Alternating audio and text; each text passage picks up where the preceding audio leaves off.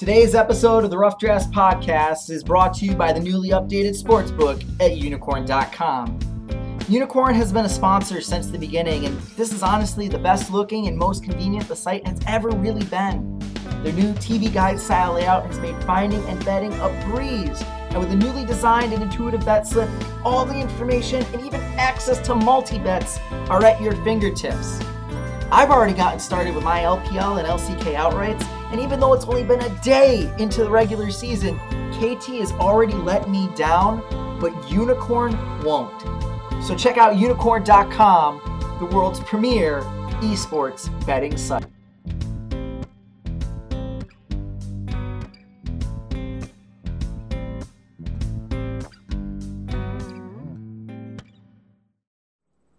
Hello, Internet. This is Chase Redshirt King Wassenaar, and welcome to day three of our 2017 World Championship Team by Team Preview Podcast Series.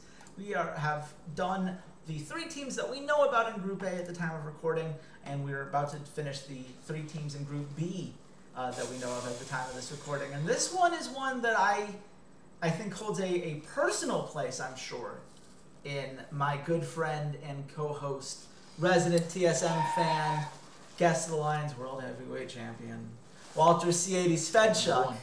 Uh, Walter, you battled this Gigabyte Marines team in a best of seven the last time that they met up. Are you excited to see them again? Are you, are you excited to see them back on the international stage?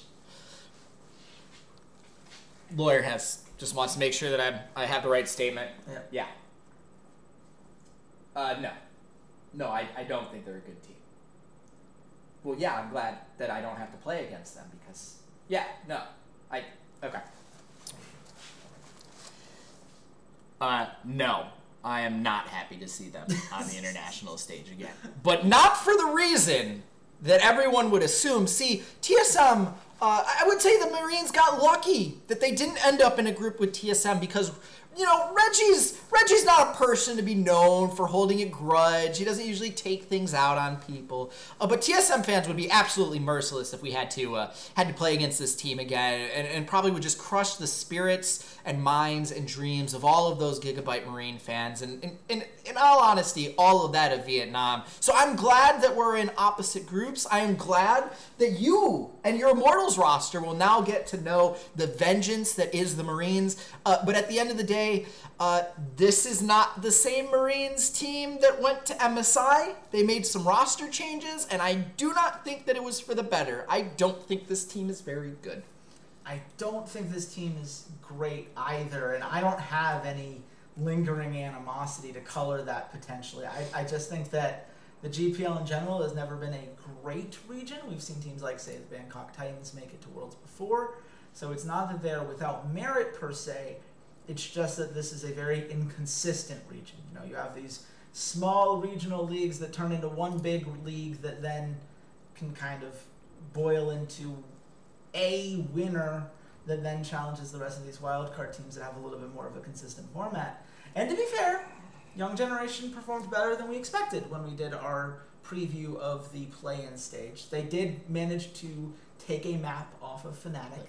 They did manage to get enough wins so, against uh, Chaos Latin Gamers that they didn't have to play in a tiebreaker. Yep. So let's let's talk about the positive here. If we're gonna say that the GPL is better than we thought they were last week, because they've surprised us before and they've slightly surprised us with how Young Generation's done so far in the play. And now, where are the upsides that you could point to for this Gigabyte Marines? Well, the upside for the Gigabyte Marines is that they're still as aggressive as a team as they were at MSI. They go out there, they they are a dog that has got a scent.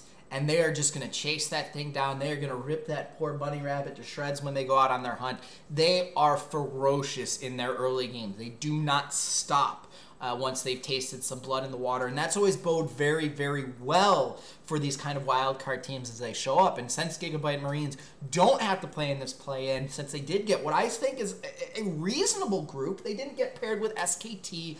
Um, Sir Longzhu is kind of a threat. Uh, Immortal is kind of a strong opponent. Like, these are strong teams, but I don't think they're unbeatable. Um, there are other teams that also like to be kind of aggressive in your face early on. So there's going to be a lot of skirmishes that are going to happen between the Marines and the other two teams in this group so far, which I think plays into kind of Marine strengths. Um, Le- Levi the Jungler and Optimus, they're really good roamers. They really work well together in tandem of both wanting to go into the top lane and let's get our top laner ahead, or let's go invade the jungle, or hey, we see the enemy jungler is invading here, let's collapse on him. Very intelligent when they do it. They both have kind of star level playmaking potential. And then when you look at a guy like Archie, where he can play top, he can play support, he kind of roams around, they put him where they need him. Um, he also gives them a, a way to have consistent engage. One of the issues of when you do have subs is sometimes you have to listen to, okay, we have a new voice in here, now we got to pay attention. All right, what is he saying? How important is he into our shot calling? And when you're moving Archie between top and support, two positions that are your primary engage tools mostly, that kind of dissonance doesn't happen anymore because it's like, oh, it's just Archie, he's just playing playing a different champion. That's great. That works pretty well. That gives them, I think, a, a fluidity that they can use. If, if, Archie doesn't match up particularly well in a certain champion matchup that they know they're going to want to play against someone like Flame, they can put Nevon in there. Um, didn't see a whole lot of Nevon that made me kind of happy about him in the GPL uh, summer finals that Marines won. Um, he didn't play that great against uh, against Jisoo of Ascension Gaming, so maybe they'll just keep Archie in the top lane since he does have some some experience as a player. He might be able to hold up against uh, uh, against um, Khan and, and, Flame and whatever other top laner comes in from the play-in round a little bit better than Nevon. Um, but yeah, the changes that this team have made definitely are curious to me because this is not the same level of roster I think that showed up at MSI. Yeah, I, I think that's totally fair. I, I, think that certainly the playmaking potential we saw flashes of it when we watched the VODs. I don't think we saw anywhere near the consistency that we saw when Absolutely we watched not. the VODs the previous time around. No. And I, I gotta ask, how much of that do you think are the changes that we've seen to the roster since the last time we saw them? Because it is worth noting uh, Archie, who was their support last time that we saw him, is now a support slash top laner. Mm-hmm. Funnily enough, he played at both positions in their qualifying series against Ascension Gaming. Yes. Uh, there's Nevon as the uh, backup top laner and Sia as the backup support uh, that alternate in and out depending on where Archie goes. And then, of course, Noway is their new AD carry. How are those players kind of impacting the team that we saw last split? Are they the problem, or do you think that there are other bigger problems I, play? I think part of it is the problem is that they're new players, but I think fundamentally it comes down to the meta of the game has shifted. It is no longer very mid uh, jungle oriented. It is truly a top bot lane kind of game now, where you're you're focusing on getting your top laner in good matchups, whether it's a tank versus tank, whether it's a carry versus tank, whether it's a strong carry versus carry matchup where they can go out and split push, and as well as this kind of bot lane where you're really trying to set them up with Tristana or a, or a you can bully in the lane. And just Noway, and this combination of Nevon and Archie in the top lane don't provide enough consistency in that way. I brought up Nevon earlier. He played a lot of he played Gragas in that series against Ascension versus uh, versus Jisoo, and he was okay. He did eventually turn into that sort of unstoppable tank that you expect out of a top laner, but he's still playing Gragas, which is not a very popular top lane pick right now. I understand the ability to use it as kind of like a flex pick between jungle and top lane. Also with Jarvan, Jarvan's a much more Levi champion, I would say, than than a Gragas is. But still, it's not enough, and I don't have enough faith in his ability to say, yes, matching him up against Khan, he is going to be able to match up against Khan's Jace. He is going to be able to match up against Khan's Gnar. If you're just going to put him on Gragas, you're basically telling Longzhu, do whatever you want in the lane. My top laner is not really going to do much to stop him, and that's probably the worst thing that you can do against either Khan or Flame. So then when you look down into the bottom with Noway, No Way is he's okay. He's he's decent, but he's not this kind of earth-shattering AD carry that we saw out of like White Lotus from Lyon Gaming uh, from the play-in, or some of the other wild card AD carries, where it's like, yes, this is a kind of guy that can take over a game and can be that kind of threat that we just aren't getting out of our mid laner. Um, then when you look at the fact that like Archie played some support in that series against Ascension, he played Lulu, and then he also played Zyra. The second game of that series felt like Gigabyte Marines were just like, hey, let's take that meta that worked so well for us in the spring and play and MSI. Let's just play that now in the modern day, and it worked but it worked, I think, because the level of competition that they're playing against was so terrible. So if you're not in a meta that's good for you, and not in a meta that does kind of suit the super aggressive kind of let's fight, fight, skirmish, skirmish, fight play style, I don't know what Gigabyte Marines leg up is on any other wildcard team or what they have it's sort of you know some sort of secret special sauce that they can use against the power regions that are going to catch people off guard like they did back at MSI. Yeah, I, I think that's entirely reasonable, and I don't think they are going to catch people off guard like they did at MSI. I think that you know with this team that Levi is the playmaker. I, I think it was very telling. You know, you mentioned Nevon was playing the Gragas in the top lane. Mm-hmm. Levi was playing the Jarvan, and almost every other team would go Jarvan top, Gragas jungle because mm-hmm. Gragas out of the jungles maybe it's you know makes it a little bit easier for him to get some of those ganks off, makes yeah. you know get the combos going because he's coming from this flanking position rather than straight up in lane. Uh, and they couldn't do that because Levi needs to be on an aggressive jungler for them to have any offense whatsoever. Right. And and to me that makes him very one note, which you can get away with if the rest of your team is able to do it. But as you mentioned, I don't think that either their side lanes are not a, a lot. And I think that Optimus, for all that he does bring, and he certainly has a couple champions in which he looks very good.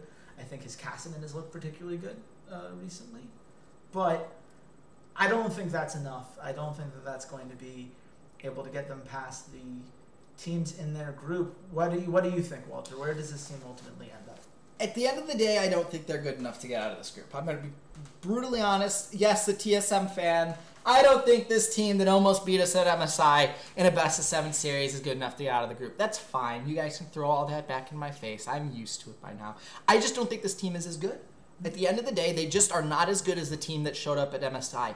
That being said, we talked about the other teams that might end up in this group. We could see Team WE end up this group. We could see Fnatic end up in this group. We could see uh, Fenerbahce or Hong Kong Attitude end up in this group, or Team One uh, at the end of the day, I do think that the Gigabyte Marines are going to decide who the second team is that gets out of this group. They are not going to lose all six of their games. They are going to win a game because they are going to get their aggressive snowball running. And they do if they can figure out some of their vision issues and, and have one real good game of vision against one of these Asia region teams, they can take that team out if that team isn't, you know, they're coming off a bad loss, they, they just aren't in the head in the game, they woke up too late, they stayed out too late, any of these other things, they will catch one of these teams off guard, and ultimately that victory that Marines have will decide who that second team is out of this group. So sorry vietnam fans. You guys aren't making it to the to the the elimination round i don't think the group state uh, out of uh, into the playoffs of the world championship but you're going to keep someone else at home too. And i think that's something that you can hang your hat on. Yeah i, I think that's entirely in play. I think that while my, all of my instincts tell me that this is not a great team um, that i'm not necessarily expecting a lot from them even compared to say whatever team gets through in the play-in that would be traditionally a wild card spot. I, I think Fenerbahce looks a little bit cleaner to mm-hmm. me, but you know they have they certainly have this explosive potential. They have the ability to make those plays every now and then, and when they do get an opportunity to close, they do take it. They do have that killer instinct, and I think that if teams give them too much wiggle room, if teams give them too much breathing room, and, and really let them get these leads in the early to mid game, then they might find that the snowball is a little bit more dangerous than they expected. Uh, hopefully, uh, you guys, if you agree, disagree, you should definitely let us know in the comments section uh, on here or follow us on social media. You can let us know uh, your thoughts on anything that we said today. I'm at Redshirt King. Walter, where can the nice people at home find you? You guys can find me at C80s underscore LOL. I'm sorry, Vietnam fans. I'm sorry. I, I'm not sorry. They had two teams go to the World Championship this year. When was the last time that happened? Like, come on now. That's, I feel like they should be That's feeling true. pretty good. That's true. Like, Young Generation took a map off of Fnatic. We know that Gigabyte Marines are probably going to take a map off of somebody. I think if you're Vietnam, you should be pretty happy right now because uh, your teams definitely showed uh, a little bit more than I think anyone was expecting. This is a good year for the GPL.